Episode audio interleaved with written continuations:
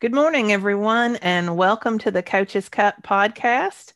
I'm Sonya Green from sonyagreencoaching.com.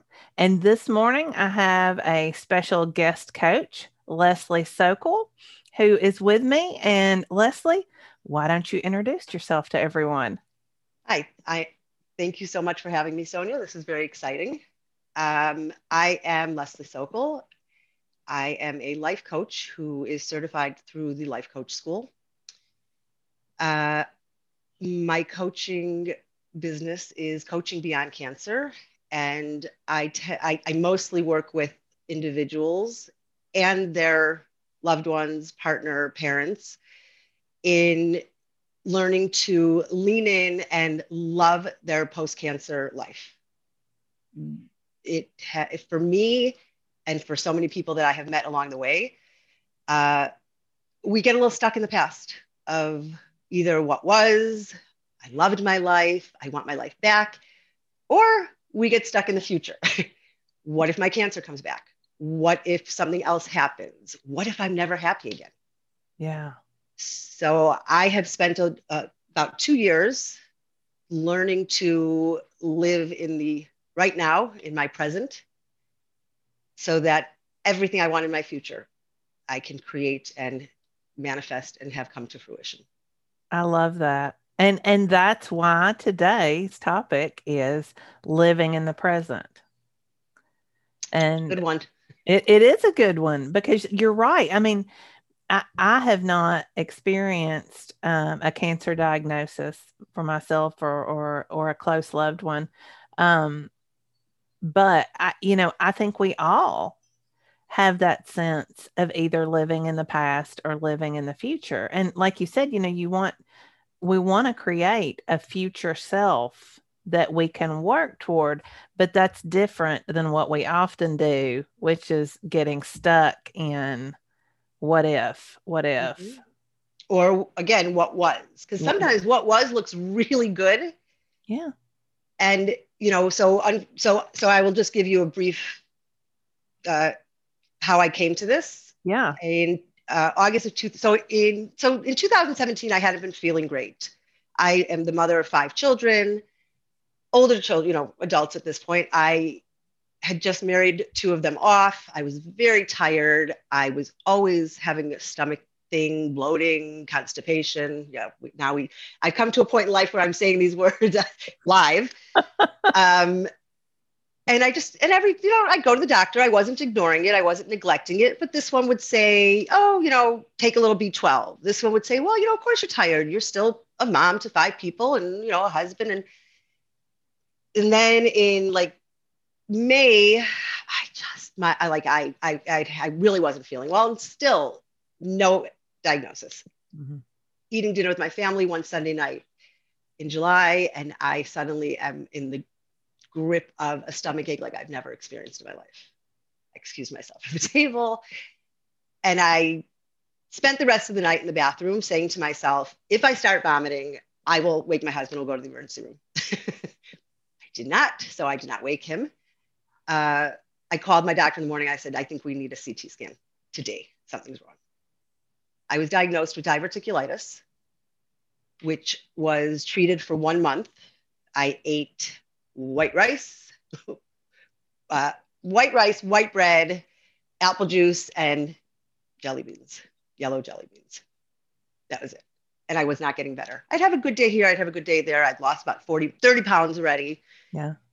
And my doctor said, come in. I want to see, switch your medicine. And then I said to her, at what point do I go to the hospital? At what point do I either have this piece of my colon removed that's the diverticulitis is in. And she said, if by Thursday, this was a Tuesday, if by Thursday you're not better, go. No, I'm sorry. She said by Friday. I called my husband Thursday. I said, come home. I can't do this. We got to go. I, I, can't spend another day like this. Mm-hmm. So I got admitted Thursday night. Thank God for Vicodin because that saw me through till Monday when they said, okay, let's do one more CAT scan. And I said to my husband, if my doctor does not come in and a surgeon does, we're in trouble. And sure enough, in walks a surgeon to tell me that I have a tennis ball sized tumor in my colon and I will be going down to, for surgery tomorrow morning. Oh, wow. okay. right?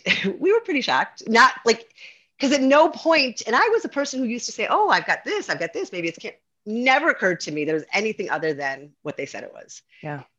So they took me Tuesday morning, they removed the tumor and a foot of my colon and about 24 lymph nodes, and I was diagnosed with stage three colon cancer.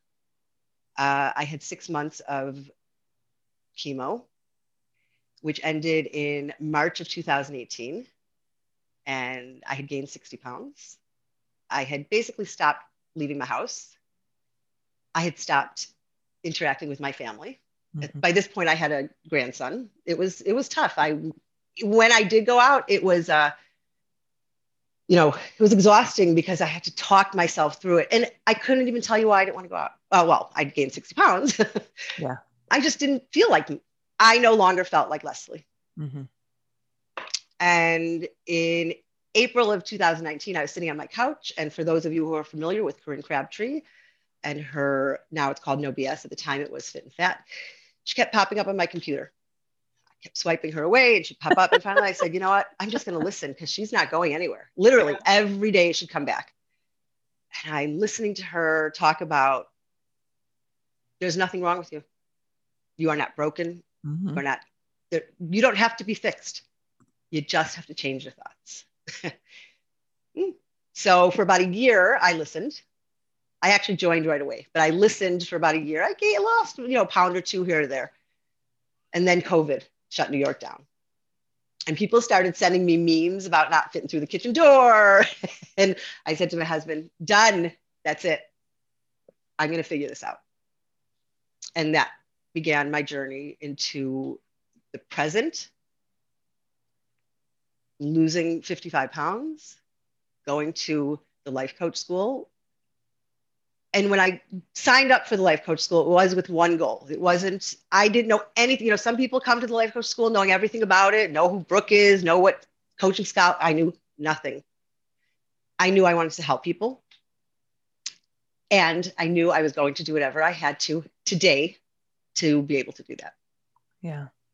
And that is how Coaching Beyond Cancer, which is my business, got started.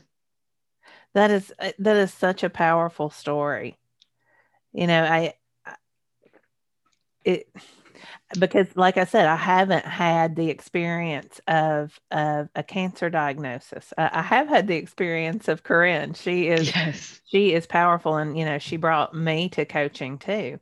Um, but I think being able to see, you know, so that stark difference in what your life was to what it became uh, is just that's that's powerful. So how do you? So it is powerful.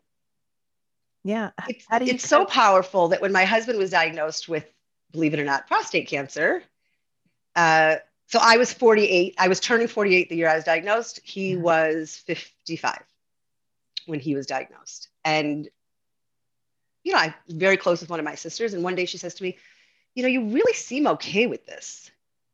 I said, With what? She said, with Steve's diagnosis, I said, I am really okay with it because I have learned, and I told you before, and this is something I say almost daily to somebody we are not promised tomorrow. No. So I could fall apart, go back to my couch, go back to coping things that were not serving me mm-hmm. and not be there for him or myself during his treatment. Or I could say, we have a team of doctors. We have today.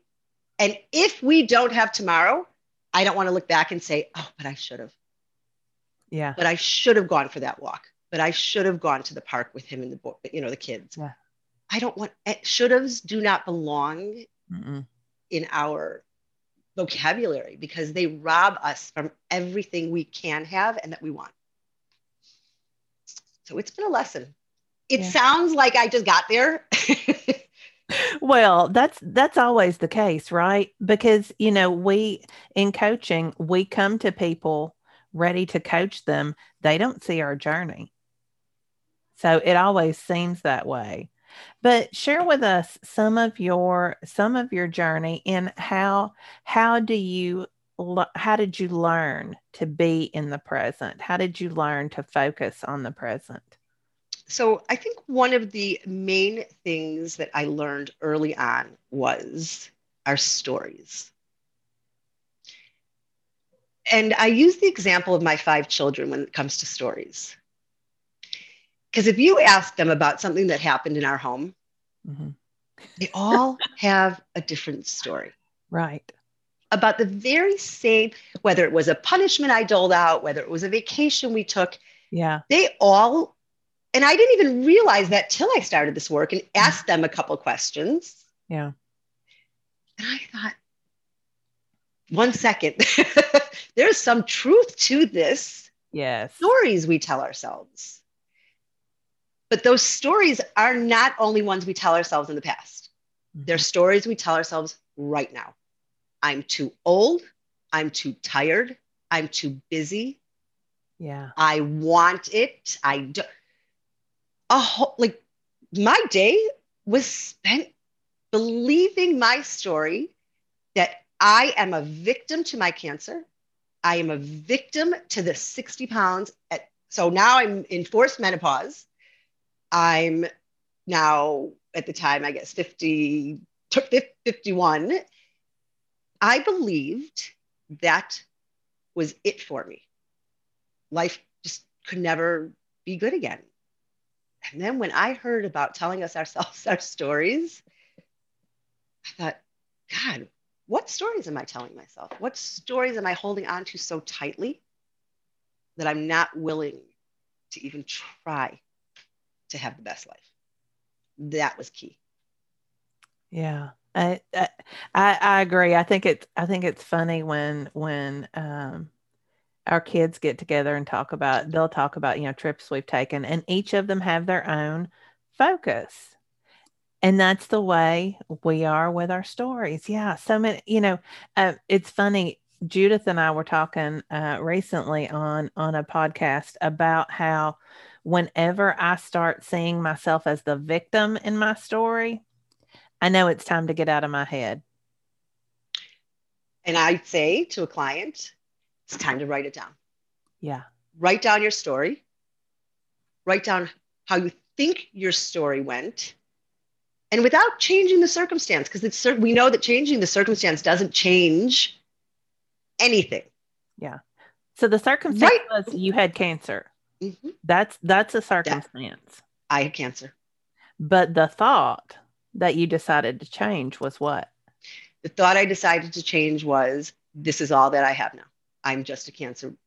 I'm just a, I'm just I, I didn't even call myself a survivor. I'm just mm-hmm. someone who had cancer. And I I'm never gonna feel the same joy. And the thought became my cancer does not define me. Mm-hmm. I get to choose how I think and feel and act after my cancer to get to where I want to go. And you know, there was the skeptic me for a while. so, you know, because it's sometimes easier to stay in our crappy thoughts. Oh, yeah. Be- yeah, it's familiar. And then I had a new thought that was really so helpful.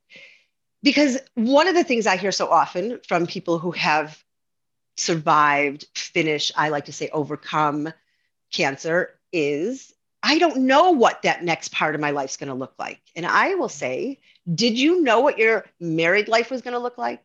Did you know what college was going to look like or children?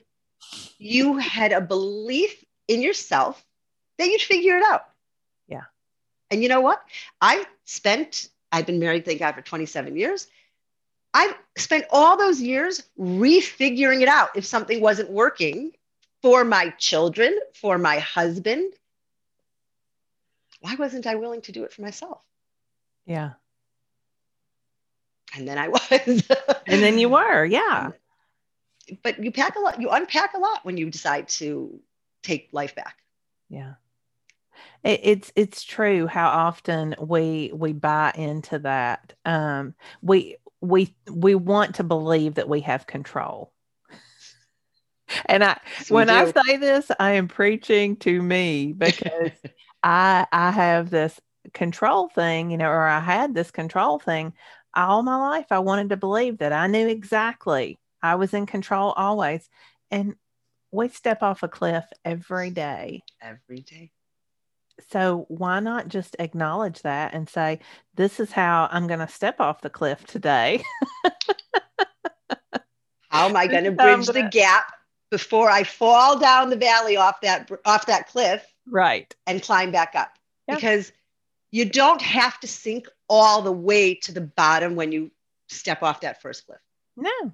You do have to be willing to feel some of the harder emotions and feelings without, you know, I think we've all been taught. You know, I had a great story, Sonya. I had I I have no emotion. I am stoic. Mm-hmm. I don't yes. cry. I've been known to say to my younger children when, you know, when they were younger, what are you crying about? And now my daughter, I have four boys and a girl, and my daughter who has two children, she'll say to me, What did that even mean? well, because I, as the youngest of five children, mm-hmm. I had it. I, I, it was sort of sink or swim in my house. Yeah, you know, I wasn't the one who had issues or needed much. So that just story got so big that when I went into a life-threatening five and a half hour surgery for cancer, I I said I love you, but I didn't tell my people all the things I wanted to or should have because I was so afraid of them being shocked that suddenly, yeah, mom's crying. That must, because I've always said, if mom's crying, something's really bad. yeah. So you felt like you had to control the emotions of the people around you as well. You bet. You know, we I think I think that's something else culturally that we buy into all the time. And what kind of pressure is that? You're dealing with a life-changing, potentially life-changing diagnosis and you feel like you have to take care of everyone else's needs. You bet. Right down to writing notes, you know, who's got what. Like, I've got a very, very capable people in my family. Mm-hmm. And yet, I thought, hey, only I can make the good salad. Only I can tell everybody, you know, how to get from here to there. Mm-hmm. And if I'm not able to, then what? Yeah. Yeah. That, how can they survive? And the truth is, in hindsight, I just, I wish I had had this work when I was raising them. Yeah. Well, I think, I think that's something that we all, um, mm. because it, it seems like many of us women who have come to coaching at this particular point in our lives, I, um, I have two two grown children, and then my husband and I have a seven year old. Mm. so, you know, I am trying to instill some of those things with him, but I'm also going back to my grown children and saying, you know, look at how you're thinking about this. But I, I do, I commonly, wish, or I, I frequently wish that, you know, I had had that as a young mom uh, instead of. Do your a, kids say to you, that's a thought, mom? Yeah.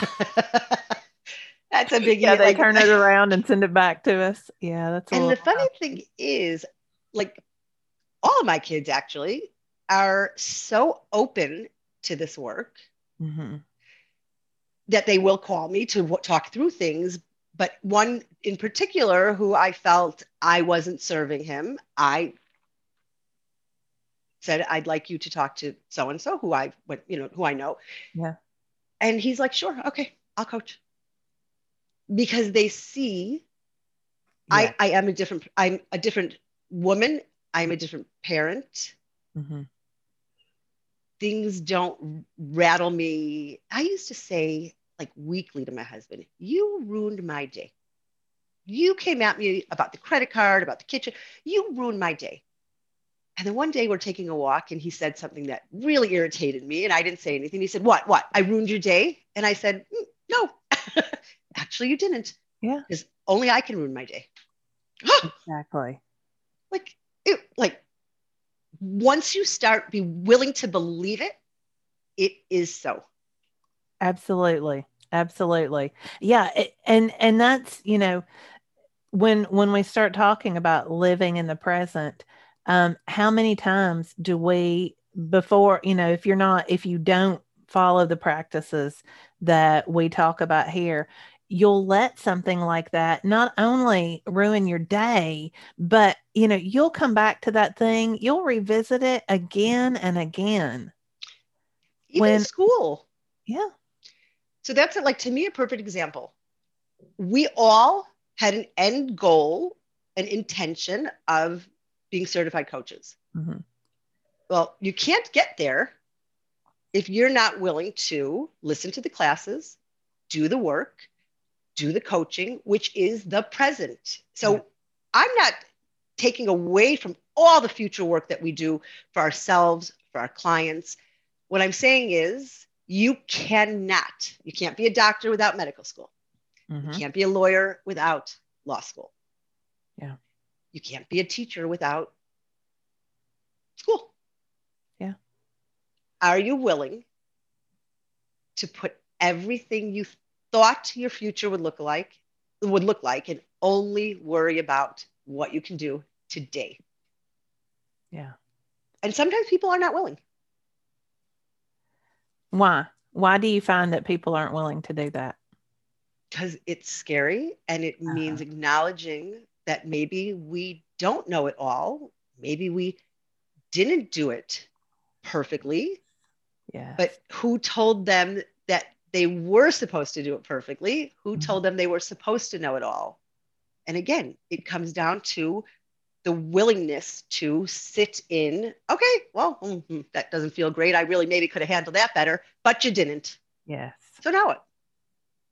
Yeah, I I find you know it, it's the emotions that we don't want to experience right you're talking about that i i am i am very similar to you in that stoicism um and it's acknowledging the fear i'm the one that's supposed to have everything in control how can i be afraid how can i you know that regret or shame which is the shame. big one you know well I, I really screwed that up what if i've screwed up their whole lives it's, it's better if I just don't even focus on it. Maybe I just need to think, you know, about what I'll do better from now on. Not understanding that if we don't really realize what are these thoughts that I'm having, what is this program that's spinning in my brain, then we're just going to keep repeating the shame, the regret, the shame. The, the shame is a big one. Oh, shame is huge. Shame is a big one. And here's what I, you know, for myself and you know when clients are willing to go there with shame what's it what's it doing for you yeah nothing do you you know my favorite thing to say to somebody is oh i'm i'm so embarrassed you know i feel such shame so and so saw me do x y and z and i'll say do you think they're really thinking about you and what you did uh, maybe 10 years ago yeah. i had a woman tell me that her entire body image issues were from something somebody said on the playground when she was nine. And I said to her, it's a lot of power to give somebody for 40 years. Mm-hmm. I said, Do you think that boy has thought about you once in the last 40 years? And she says, No. I said, But do you understand the power you have given? she's like, oh my God. We're so stuck in what other people think. They're not thinking about us. You know, no. That's and if what... we screw up and they think about us, they forget about us just as quickly. Right. I coach women who deal with imposter syndrome. And that's a big so yeah, and so many times that's coming from well, they they think I'm stupid. They don't think I'm good enough. And you know what? They're not thinking about you. They're not. Since the minute they said that off the cuff comment, you know, I had a when I went back I, so when my youngest was 5, so many many years ago, I went back to school for interior design. And I had a teacher tell a math teacher because I had to pass two math classes, and he told me, "I don't know why you're doing this if you can't do math." And I had a real moment of, "Why am I doing this if I can't?" And then I said to him, "I got calculators. I got tools that will give me all the measurements. I don't need math." and I ran a successful interior design firm for seven years until it just, you know, wasn't serving me had I let that man's words, just words, he doesn't know me. Mm-mm. So he sees that I'm not good at advanced calculations. He made he said words to me. Yeah. I got to make them mean something or not. And that really that rule is for everything. It is because we don't even know, you know, there's, we don't even know people's motivations when they say those things. Typically, it has nothing to do with us. You know, um, maybe 99% of the time. Yeah, maybe he was feeling insecure about something somebody said to him that day. So he instead lashes out at you. Well, you shouldn't be doing that if you can't do math. Yeah. And we can never tell people that there's a better way to say something that, oh, they didn't really have to come at us like that, but they did. Yeah. They don't want to hear from us. Well, you know, there's another way. Yeah. Yeah. No. Way is how do we process it? Process it. What do we make it mean? Yeah. Yeah. It, it's, it's empowering. Oh, yes. So freeing. It, it absolutely is. So, what what are some? Can you give people tips on uh, any last minute tips on how to how to catch yourself when you're not living in the present and really focus in on today?